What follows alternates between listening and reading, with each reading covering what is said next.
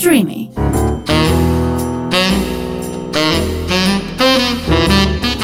Ροζ οξυγόνο με το Θέμη Κανέλο.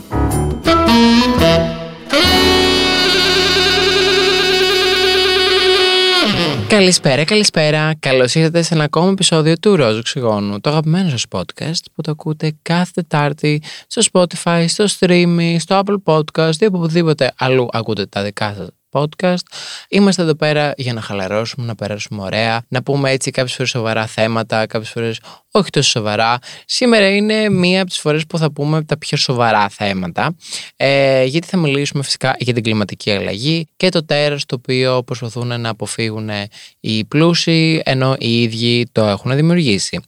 Θα μιλήσουμε για διάφορα θέματα πάνω στην κλιματική αλλαγή. Δεν θέλω όλους όμως να σας βαρύνω ή να ε, σας κάνω να βαρεθείτε κτλ. Αλλά είναι αρκετά σημαντικό το να μιλάμε για αυτά τα θέματα δεν θέλω να το δείτε αυτό το επεισόδιο σαν Αχ, ένα βαρετό επεισόδιο, γάμα το δω κάτι άλλο.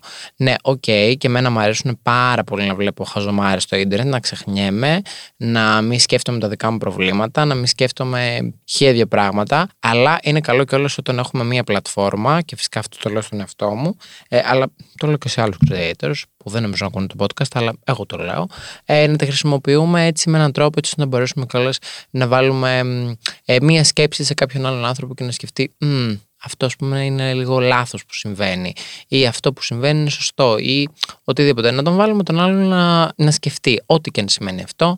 Πλησιάζουν ξανά κιόλας και οι εκλογές και η κλιματική αλλαγή είναι κάτι το οποίο είναι πολύ σημαντικό παιδιά είναι πολύ σημαντικό. Δηλαδή, τώρα πάλι στα Ιωάννη, αν δεν κάνω λάθος, όχι στα Ιωάννη, στα Γιάννενα, συγγνώμη, πριν από μερικές μέρες, ενώ είναι Ιούνιος, χιόνισε. Έβρεξε, χιόνισε. Δηλαδή, είναι τρελό. Και έχουμε δει πολλά περιστατικά σε όλο τον πλανήτη για το τι συμβαίνει σχετικά με την κλιματική αλλαγή. Πολύ extreme χειμώνες και πολύ extreme καλοκαίρια. Τώρα δεν ξέρω αν αυτό το καλοκαίρι θα είναι ένα από τα πιο ζεστά τα οποία θα έχουμε, αλλά τα heat waves τα βλέπω να μας έρχονται, με τους καύσονες δηλαδή, πράγμα το οποίο προφανώς και δεν είναι κάτι ευχάριστο.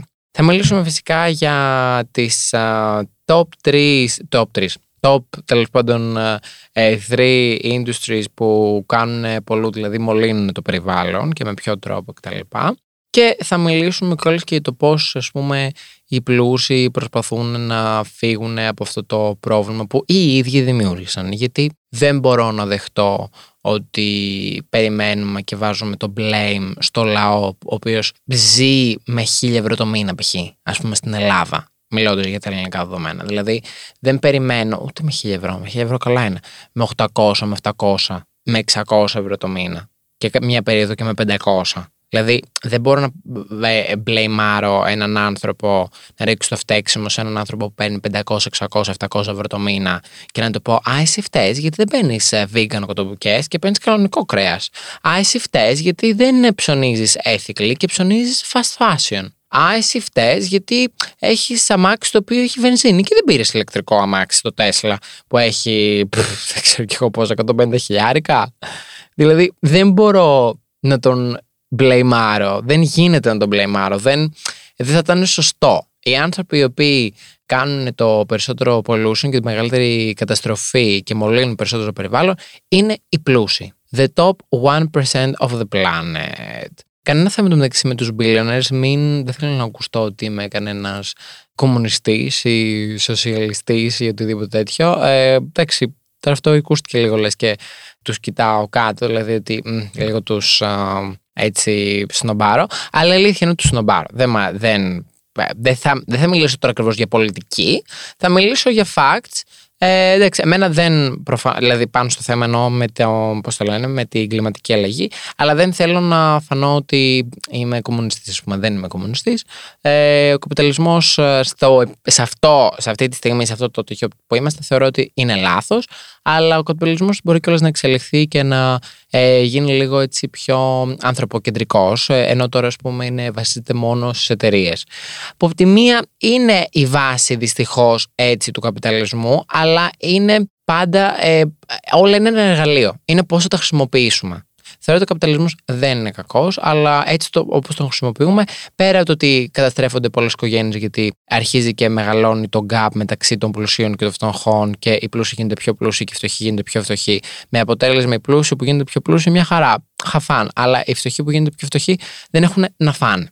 Πέρα από αυτό, καταστρέφεται κιόλας και ο πλανήτης μας. Οπότε, ακόμη και οι πιο πλούσιοι πλούσιοι, κάποια στιγμή, άμα το κολοκαταστρέψουμε αυτόν τον πλανήτη, δεν θα περνάνε καλά κι αυτοί σε ένα επίπεδο πάντα.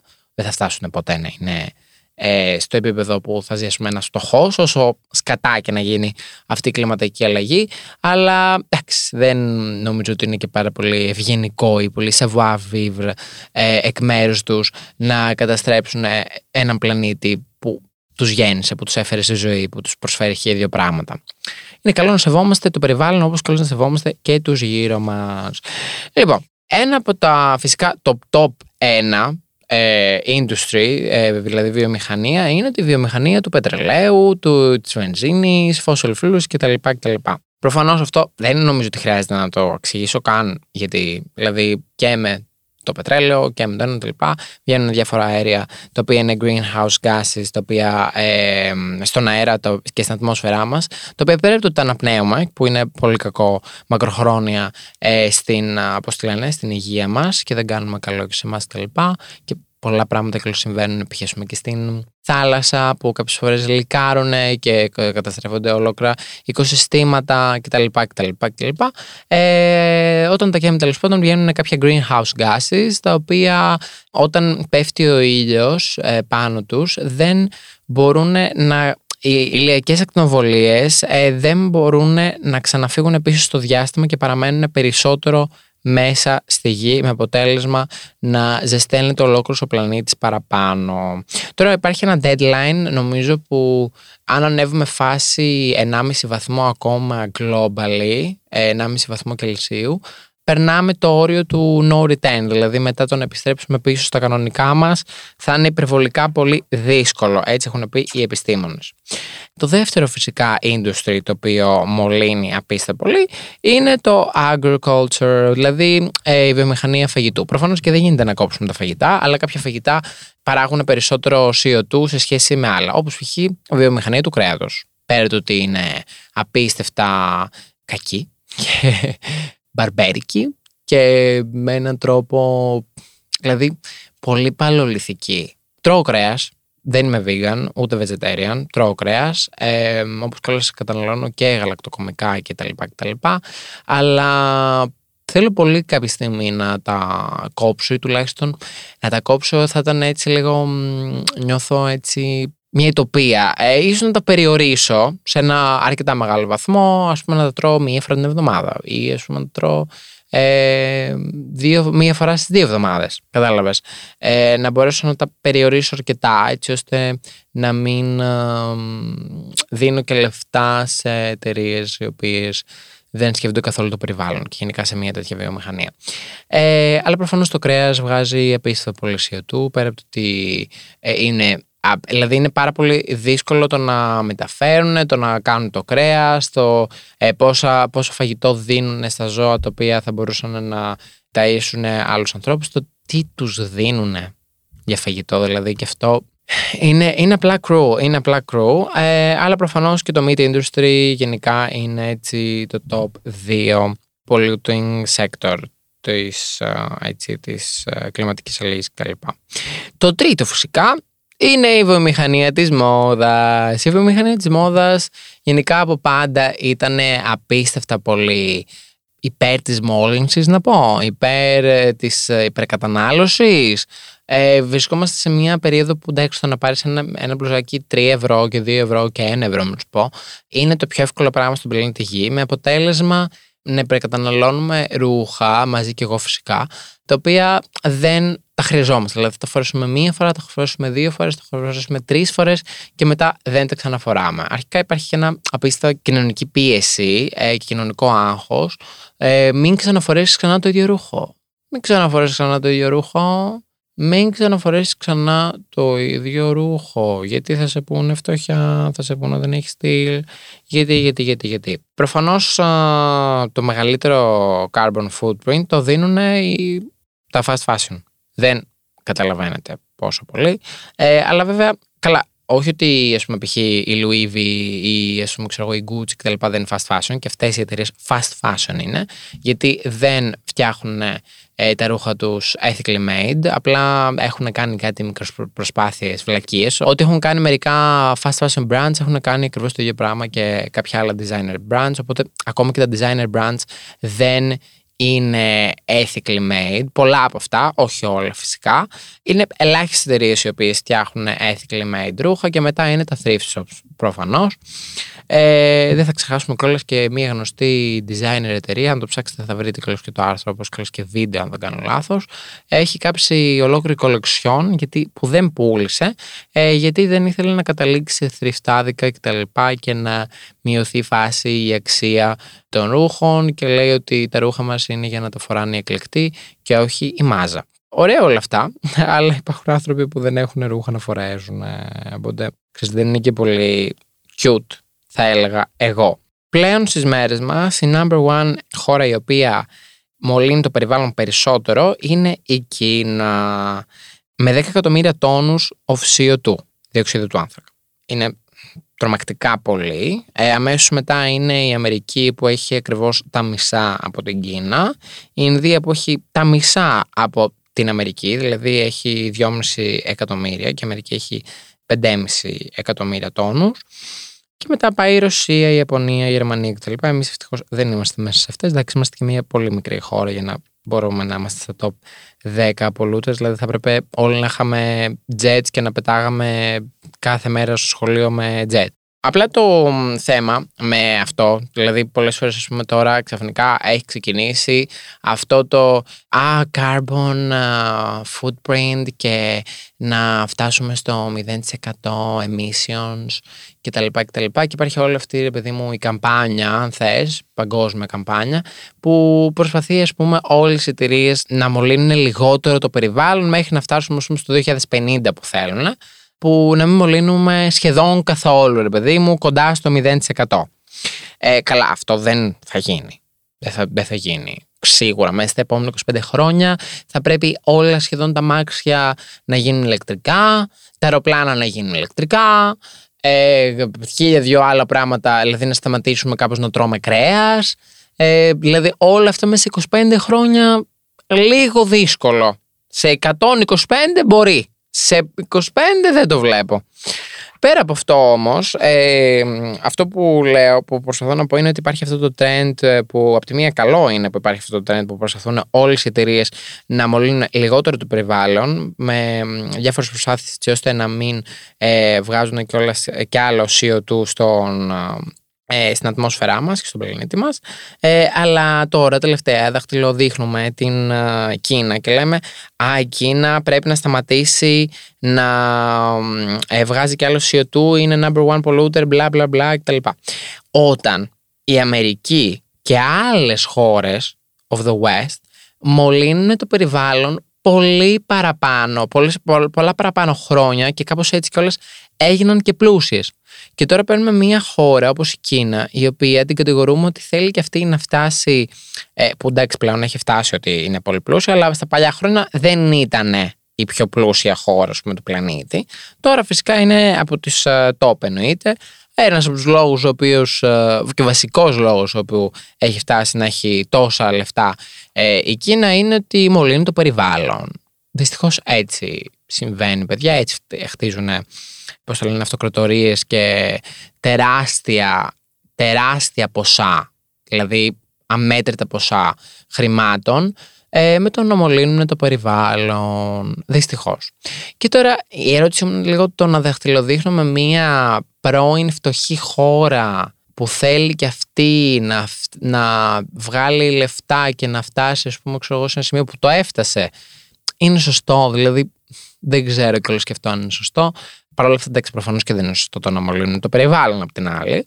Αλλά ας πούμε η Αμερική το έχει κάνει χρόνια και τώρα ξαφνικά αποφάσισε να το παίξει. Α, εμείς θα φτάσουμε 0% μέχρι το 2050. Μ, καλά. Αν φτάσετε μέχρι το 0% το 2050, εγώ είμαι γυναίκα. Και δεν μου αρέσει καλώς και το ροζ. Προφανώς, ε, γενικά ε, προσπαθούν να φτιάξουν διάφορες τεχνολογίες έτσι ώστε να μπορέσουν ε, να τραβήξουν πάλι πίσω τη ζημιά που κάνανε.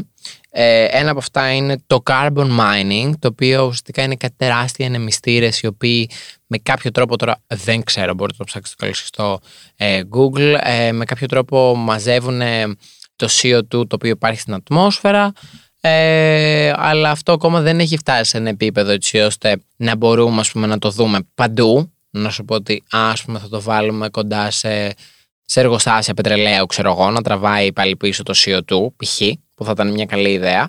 Ε, επίσης κάποιοι άλλοι έχουν ε, κάποιες άλλες ενστάσεις ότι με το να φτιαχτούν ξέρω, τέτοιου είδους λύσεις οι εταιρείες fossil fuels θα συνεχίσουν να ε, κάνουν extract το πετρέλαιο από τη γη και να προσπαθούν να φτιάξουν και άλλο, ξέρω εγώ, να κάνουν και άλλα emissions αλλά με το να έχουν τέτοιες τεχνολογίες θα προσπαθούν πάλι να τραβάνε πίσω και ότι όλο αυτό τέλος πάντων θα μας καθυστερήσει στο να πάμε green να πάμε ουσιαστικά σε ανανεώσιμες πηγές ενέργειας, που θα είναι φυσικά το καλύτερο για τον πλανήτη μας. Και π.χ.